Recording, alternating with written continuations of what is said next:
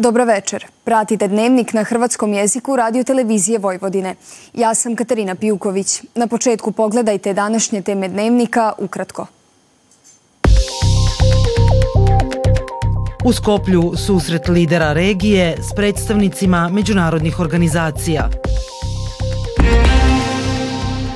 U Petrovaradinu obilježen blagdan Svetog Vinka, zaštitnika vinogradara i vinara. Održan sedmi pokladni skup Šokačka večer Hrvatske udruge Antun Sorg u Vajskoj. Sutra prije podne snijeg i ledena kiša, popodne razvedravanje.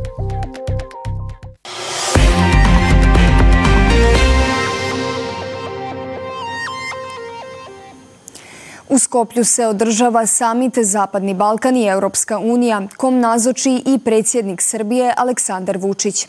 Ondje su u okviru inicijative Otvoreni Balkan potpisana dva protokola koji će omogućiti uspostavljanje slobodnog tržišta rada za zemlje Otvorenog Balkana u Srbiji, Sjevernoj Makedoniji i Albaniji. Potpisan je protokol o provedbi sporazuma o uvjetima za slobodan pristup tržištu rada na Zapadnom Balkanu i protokol o povezivanju šeme elektroničke identifikacije građana Zapadnog Balkana. Kada je riječ o zajedničkom regionalnom tržištu, Vučić je istaknuo da će Srbija biti potpuno otvorena za sve ideje i spremna da ih realizira. U obraćanju novinarima poslje sastanka, Vučić je rekao da se konstitutivna sjednica novog saziva Skupštine Srbije može očekivati od 1. veljače, a da očekuje da će nova vlada Srbije biti formirana do 15. ožujka. Također je rekao da o eventualnom iskapanju litija u Srbiji misli da je to naše bijelo zlato. Predsjednica vlade Srbije Ana Brnabić izjavila je da je projekt Rio Tinta i kopanja litija u Srbiji zaustavljen, ali da je sada na novoj vladi hoće li opet biti pokrenut.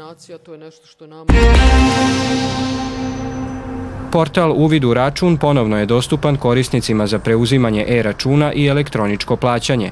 Na portalu su dostupni računi za prosinac 2023. godine, kao i arhiva računa i uplata tijekom prethodne tri godine, uz detaljan pregled potrošnje po zonama i tarifama. Svi računi iz prosinca dostavljeni su i pošti Srbije, uz rok za popust za redovito plaćanje, 29. siječnja. Građanima je za reklamacije ponovno na usluzi i call centar EPS-a.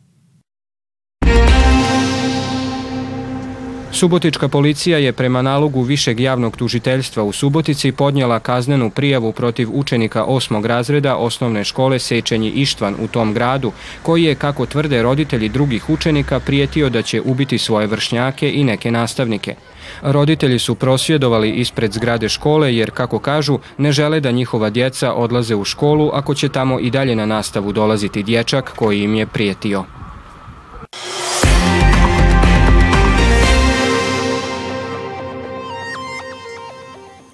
Danas se proslavlja blagdan Svetog Vinka ili Vincekovo, jedan od pet zapovjednih vinogradarskih blagdana i dan kad se blagoslivljaju vinogradi i trsovi. Članovi HKPD-a Jelačić iz Petrova Radina ovaj blagdan obilježili su jučer u vinogradu Josipa Županića. Da pošalješ svoj blagoslov na ovaj vinograd Važno mjesto u dugogodišnjoj tradiciji petrovaradinskih Hrvata zauzima obilježavanje vinkova. Hrvatsko kulturno prosvjetno društvo Jelačić iz Petrovaradina tradicionalno proslavlja blagdan Svetog Vinka, zaštitnika vinograda, vinogradara i svih onih koji se bave podrumarstvom i proizvodnjom vina. Na ovaj način ovo organizujemo treći puta, ali ja ne mogu da ne kažem da se ova tradicija održava, rekao bih, bez malo sa jednim određenim brojem ljudi već 60 godina, što mislim da ne treba ovaj, zavodnići u samoj izjavi, a već se to jel, samim tim i jačim interesovanjem ukazala potreba da se vinogradari bolje predstave i da se zna da je vinogradarstvo i Petrovaradinu prisutno u zadnjih 250 godina. Josip Župančić deveta je generacija u svojoj obitelji koja se bavi proizvodnjom vina. Ambijent vinarije smješten je u njihovoj obiteljskoj kući u Petrovaradinu, koja datira iz 1798. godine i u potpunosti očuvana. Nazočni manifestaciji imali su prigodu degustirati Chardonnay, Cabernet Sauvignon na više načina, odnosno vino mlađe od dve godine, Rosé i ledeno vino koje je specifično za vinariju Župančić. Ja se sećam da sam išao sa dedom, išli smo do duše baš na Vinkovo i bilo je više snega, ali uh, obavljalo se na isti način, posveta se vinograd, oreže se par grana koje stavimo u vodu da vidimo kakvi će prinosi, kako će se, da nisu smrznuti kupovi, da se zeleni, to se tamo sa, sa odabranim vinom zalije to je biti sva tradicija. Na Svetog Vinka, kakve god da su vremenske prilike, ide se u vinograd.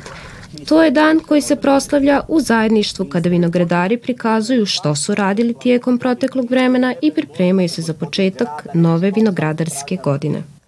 Vidim da ima mnogo mlađih ljudi, e, ranije su uglavnom bili stari. Dobro je što se sve više mladih pridružuje ovakvim manifestacijama, to znači da upravo ova tradicija ima budućnost i stariji, a i institucije ovo trebaju podupirati. Nakon blagoslova vinograda slavlje se tradicionalno nastavlja druženjem u zakusku i kušanje vina. Sedmi pokladni skup Hrvatske udruge Antun Sorg iz Vajske Šokačka večer okupio je u subotu mnoštvo gostiju. Nazočni su mogli uživati u bogatom glazbenom programu, dobroj hrani, ali i sudjelovati u tradicionalnoj tomboli.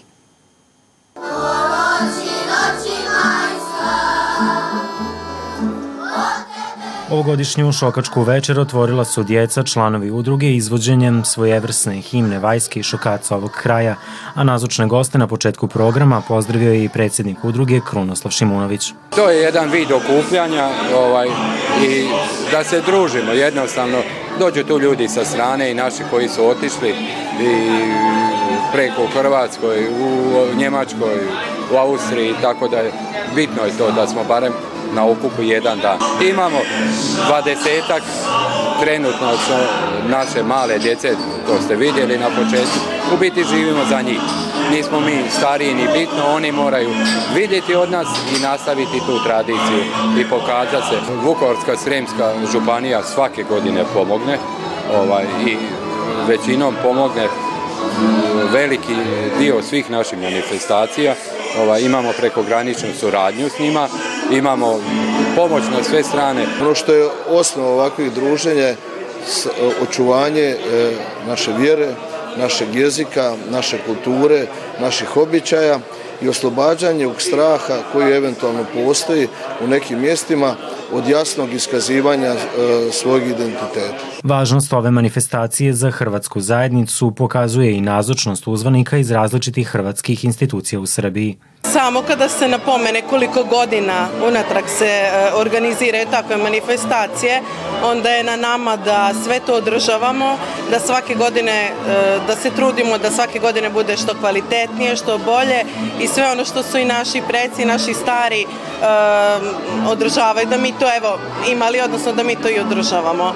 Tako da samo to, a gde je još ono, da sve to prenosimo na naše najmlađe, što je najbitnije, jer su oni ti koji će sve to nastaviti jednoga dana. Tamburaški sastav Ruže zabavio je okupljene goste glazbom uz koju su neki i zaplesali, a dio programa bio je rezerviran i za bogatu tradicionalnu tombolu. Šokačka večer samo je jedna od događaja u organizaciji udruge Antun Sorg iz Vajske, dok su među istaknutim zavjetno zavičajni dani koje udruga organizira početkom mjeseca lipnja.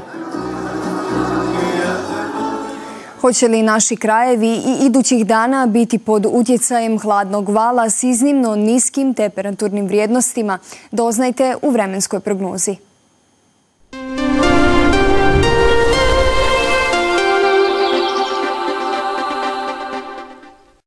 Sutra ujutro na oblaka zahvata najprije sjever i zapad Vojvodine i može uvjetovati snijeg, ledenu kišu, susnježicu i kišu. Na oblaka se brzo premješta ka jugoistoku uz razvedravanje sredinom dana, pa će popodne biti sunčanih razdoblja. Vjetar slab do umjeren sjeverozapadni, tlak iznad normale. Minimalna jutarnja temperatura od minus 6 do minus 3, a maksimalna od 4 do 6 stupnjeva Celzija.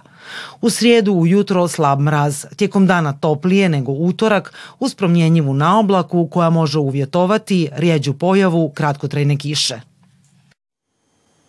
Toliko u ovom izdanju dnevnika koji možete gledati i na zahtjev putem internetske stranice www.rtv.rs. Vidimo se sutra u isto vrijeme. Hvala na pozornosti i ugodan ostatak večeri.